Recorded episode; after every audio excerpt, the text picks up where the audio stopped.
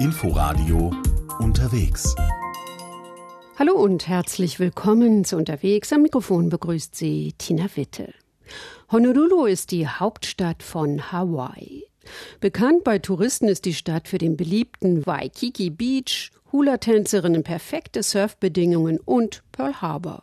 Jener US-Militärstützpunkt, nach dessen Angriff durch Japan die Vereinigten Staaten von Amerika in den Zweiten Weltkrieg eintraten. Aber die Stadt hat noch viel, viel mehr zu bieten. Das sagt unsere Korrespondentin Nicole Markwald, die in Honolulu unterwegs war. Honolulu ist die wahrscheinlich abgelegenste Großstadt der Welt, die mitten im Pazifik ihren ganz eigenen Blick hat. Auf Kunst, auf die Umwelt, auf das Lebensgefühl. Und dazu gehört auch jemand wie Jason Coleman. Er ist Inhaber von Leahi Health. Alles, was es hier zu essen gibt, wird aus Pflanzen gewonnen oder hergestellt. Der Trend weg von Tierprodukten hin zur komplett pflanzlichen Ernährung hat auch Honolulu erfasst. Die Smoothies heißen Uluwatu, Morning Mana oder Jack Johnson, wie der Sänger, der auf Hawaii lebt. An einem kleinen Fenster geben Gäste ihre Bestellung ab. Vor der Hütte stehen Holztische, Stühle und ein paar Sonnenschirme.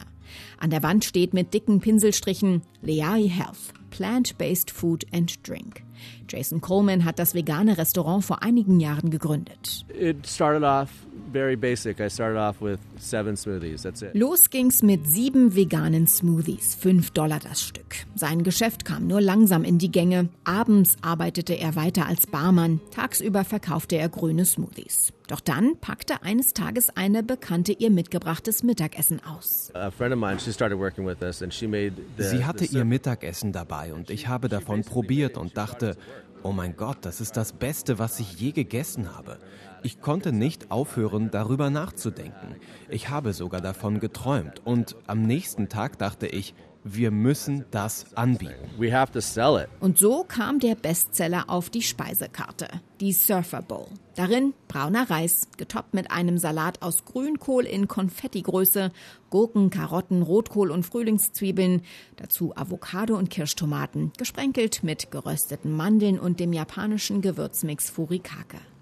Abgerundet wird die Surfer Bowl mit hausgemachtem Tahini-Ingwer-Dressing und einem Brot beschmiert mit Knoblauch-Bohnendip. It's like, oh, it's like a party and you're just like, you feel so good after it. Literally, you feel stronger and healthier. Jason schwört darauf. Wer die Surfer Bowl isst, fühlt sich gesünder.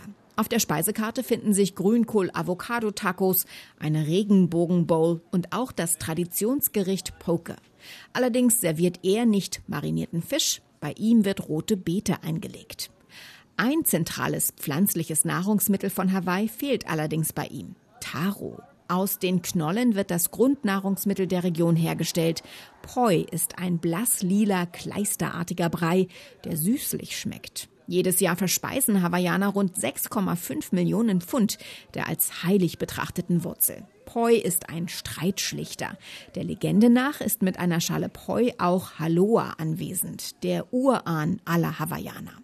In seiner Gegenwart ist es verboten zu streiten. Der Menüplan im Königspalast sah etwas anders aus. Der einzige offizielle Königspalast der USA steht im hawaiianischen Honolulu. Und die Historikerin Sita Karp Choi weiß ganz genau, was hier den Gästen serviert wurde. Morgens um 10 sind für gewöhnlich die Frühstücksgäste eingetroffen, erzählt sie und öffnet die Tür. Sita Karp Choi trägt ein fast bodenlanges, mit hawaiianischen Mustern bedrucktes Kleid. Ihre langen grauen Haare fallen auf die Schultern. Seit Jahrzehnten führt sie Interessierte durch den Iolani-Palast, der mitten in Honolulu steht. Zum Frühstück wurde laut Archivmaterial Fisch und Geflügel gereicht, erzählt sie. Obst, süße Eierspeisen und auch Eiscreme. Eggs, sweet omelet, shrimp curry, chicken salad and then ice cream. 2 bis 3 Stunden dauerte ein so ausgiebiges Frühstück im Palast. König David Kalakaua liebte es zu bewirten und präsentierte stolz seinen Palast. Ein älteres Gebäude, das die Königsfamilie bis dahin genutzt hatte, machte er einfach platt. Insbesondere auf seinen Reisen in Europa hat er sich für den Bau inspirieren lassen. Der Palast ist gesäumt von einem Balkon aus viktorianischem Schnörkel. Dazu stützen ihn griechische Säulen. Bedeckt ist er von einem französischen Mansardendach. 1882 zog das Königspaar ein. Ein Blickfang ist die große Haupttreppe der in Hawaii beheimateten Koa-Akazie.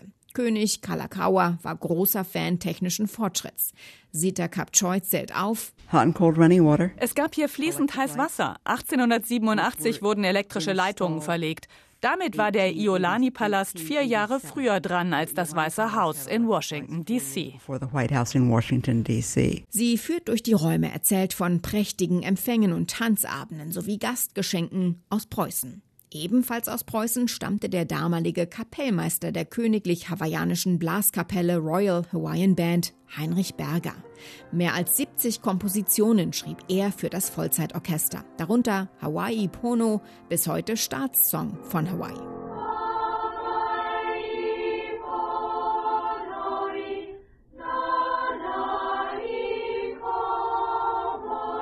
Musik spielte auch eine große Rolle im Leben der Nachfolgerin von König Kalakaua.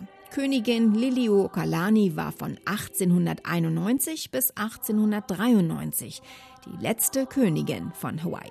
Sie komponierte über 150 Werke. Ananas- und Zuckerbarone putschten mit Hilfe von US-Soldaten gegen sie. Die Monarchin musste abdanken. Sie wurde im Palast unter Hausarrest gestellt.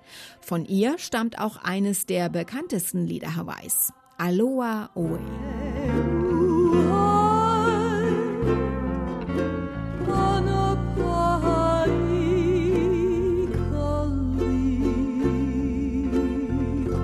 Bis heute sind die Absetzung von Liliuokalani und die Annexion von Hawaii 1898 umstritten. 1959 wurde die Inselkette zum 50. Bundesstaat der USA erklärt. Bis heute gibt es eine mal mehr, mal weniger lautstarke Bewegung für Souveränität und für ein neues politisches Verhältnis zwischen den Inseln und der US-Regierung. Davon abgesehen, sagt die gebürtige Hawaiianerin Sita Karp Choi, hat Königin Liliuokalani ein mächtiges Erbe hinterlassen. Für mich steht nicht so sehr im Vordergrund, dass sie unsere letzte Königin war. Ihr Vermächtnis ist, dass sie eine Stiftung hinterlassen hat, die sich bis heute um die armen Kinder von Hawaii kümmert. Damit hilft die Königin unserer Gemeinde noch immer. Und natürlich behalte ich sie auch in Erinnerung wegen ihrer Musik. And I'd like to remember her for her music as well.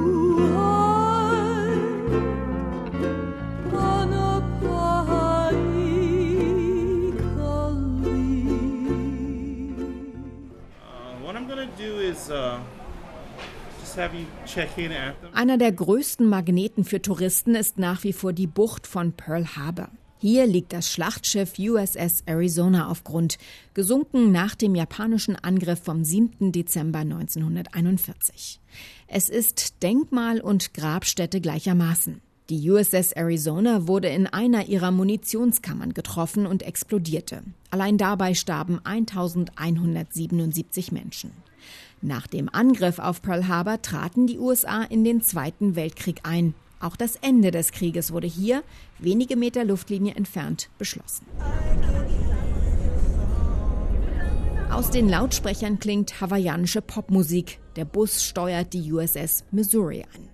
Das Schlachtschiff ankert in Sichtweite der Gedenkstätte von Pearl Harbor, jenem weißen Bau, der auf den Überresten der USS Arizona aufgesetzt wurde. Mighty Mo, wie die USS Missouri auch genannt wird. Heute ein Museumsschiff. 1944 kam es zum ersten Mal zum Einsatz, nahm teil an der Schlacht um Iwo Jima und den Kampfhandlungen um Okinawa. 1992 wurde die Missouri in die Schiffsrente entlassen. Katie Smith arbeitet hier als Tourguide. This ship in World War II had 3,000 men on board. Während des Zweiten Weltkrieges waren 3.000 Mann auf dem Schiff, erzählt sie. Und das ist mächtig. 270 Meter lang, knapp 33 Meter breit. Neben den Einsätzen im Pazifik hat sich die USS Missouri später am Koreakrieg und dem Zweiten Golfkrieg 1990 beteiligt. Ihren Platz in der Weltgeschichte nahm die USS Missouri am 2. September 1945 ein. In der Bucht von Tokio wurde auf dem Kriegsschiff die Kapitulation Japans unterzeichnet. Katie betritt das Vordeck, vorbei an einer Schulklasse. Hier wurde das Ende des Zweiten Weltkrieges besiegelt. An den Wänden hängen große Schwarz-Weiß-Fotos mit Aufnahmen dieses denkwürdigen Tages. Auch eine Messingplakette im Boden erinnert daran. Die mächtigen Geschütze zeigen in Richtung Land, in Richtung der USS Arizona und seiner Besatzung. Nicht ohne Grund, erklärt Katie. Wir haben unsere Geschütze so ausgerichtet, weil wir über die Männer wachen, die im Wrack der Arizona ihre letzte Ruhe gefunden haben. Es sieht so aus, als wolle die Missouri die versunkene Arizona auch weiterhin verteidigen. Anfang und Ende liegen hier nur wenige Meter Luftlinie voneinander entfernt. Mit der Zerstörung von Pearl Harbor und dem Tod von rund 2400 Menschen begann 1941 der Kriegseinsatz. Auf der USS Missouri endete er 4 Jahre später.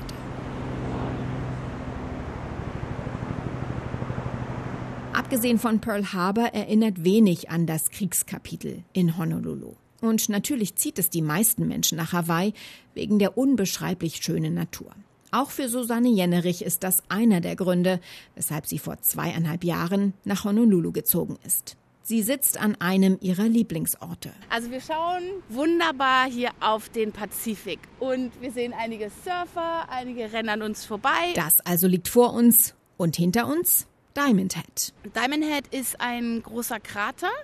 Hier in Waikiki sehr beliebt, weil man eigentlich recht einfach da hoch spazieren kann. Die Norddeutsche arbeitet als Designerin und Künstlerin. Die Faszination für die Insel stammt noch aus ihrer Kindheit. Das war die Musik, das sind die Hula-Tänzerinnen und einfach das ganze Gefühl. Da war immer irgendwas, was mich fasziniert hat. Im Laufe ihrer Karriere lebte Susanne Jennerich in New York, Rio de Janeiro, Los Angeles. Obwohl Honolulu viel kleiner ist, so ihr Eindruck, vereint die Stadt vieles. Dieses geschäftige Geschäftsleben und dieses schnelle Speed und Deadlines und so weiter und so fort. Dann eben aber auch dieses bisschen entspanntere, bisschen alles wird schon und das ist eine wunderschöne Kombination. Aloha wird in Hawaii als Grußformel benutzt. Dabei ist es viel mehr. Drückt Mitgefühl und Liebe aus. Aloha ist eine Lebenseinstellung und die spürt man jeden Tag. Komi, gebürtiger Hawaiianer und Mitte 60, erklärt Aloha so. Wir geben unser Bestes, hier nach dem Motto Aloha zu leben. Und das heißt, nicht nur das Wort zu benutzen, sondern danach zu leben, zu teilen, einander zu helfen, freundlich zu sein. Das ist heutzutage nicht selbstverständlich. Komi nennt sich Surf-Guru. Das ist sozusagen sein Künstlername. Wir sind am Kahanamoku Beach in Honolulu verabredet, benannt nach Duke Kahanamoku. Nach Barack Obama vielleicht der bekannteste Hawaiianer. Duke war einst olympischer Schwimmer, wurde später als Surfgott bekannt und brachte das Wellenreiten von Hawaii in die Welt. Surflehrer Komi trägt Sonnenbrille, schwarzes, langärmliches Neoprenoberteil und grellorange Badeshorts. Er gibt mir ein ebensolches Oberteil, Wasserschuhe, legt ein Surfbrett für mich bereit. Die Leute, die hier Surfunterricht nehmen, kommen alle mit unterschiedlichen Erwartungen. Manche erwarten nicht viel, andere haben Angst. Am Ende des Tages gehen alle mit einer Botschaft, die ihnen Mutter Natur gelehrt hat. Ich gebe zu, auch mir ist etwas mulmig zumute. Ich will mich erstens nicht blamieren und zweitens weiß ich gar nicht, ob ich das wirklich innerhalb einer Stunde schaffen kann. Mich aus dem Wasser aufs Brett hochziehen, in Position bringen und gleichzeitig auf einer der Wellen zu halten und übers Meer zu gleiten. Doch Komi bläut mir noch einmal ein, jeder kann surfen. Jeder kann surfen und dieses erhebende Gefühl spüren, sagt er. Also gut, und ab geht's. Nach ein paar Trockenübungen an Land befestigt er den Klettverschluss der Leine an meinem Fußgelenk, die mit dem Surfbrett verbunden ist. Nebeneinander paddeln wir aufs Meer. Es dauert ungelogen gerade mal 4 Versuche und ich stehe tatsächlich auf dem Brett, lasse mich von der Welle in Richtung Strand tragen und kann es kaum fassen. Everyone can surf, sagt Komi. Das sieht jetzt vielleicht noch nicht elegant aus und ich bin auch nicht sonderlich schnell, aber ich surfe. Und Komi hat noch einen guten Ratschlag. It's about being in the moment. Es geht darum, den Moment wahrzunehmen. Viele von uns denken die ganze Zeit, sie denken zu viel. So ist das Leben. Aber Menschen, die nicht so viel schwatzen und lieber anpacken, kommen weiter als die, die immer nur reden, aber nicht zupacken. Darum geht's beim Surfen. Wenn du nicht paddelst, erwischt dich die Welle nicht. Nicht auf Weihnachten warten, sondern aufstehen. Das Ziel ist, ganz im Hier und Jetzt zu sein. Mehrmals flutscht das Surfbrett unter mir einfach weg. Ich falle und habe Spaß dabei. Am Ende der Surfstunde sind meine Knie wundgescheuert vom ständigen auf dem Brett knien. Aber ich habe es insgesamt 4-mal geschafft, mich schnell genug und stabil aufzurichten und auf den Wellen des Pazifiks dahin zu gleiten. Ein totales Glücksgefühl, wie Komi es mir eingangs versprach. Danke, Honolulu.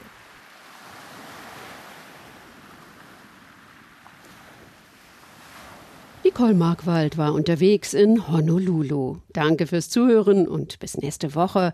Dann reisen wir nach Frankreich. Im Studio verabschiedet sich Tina Witte. Inforadio Podcast.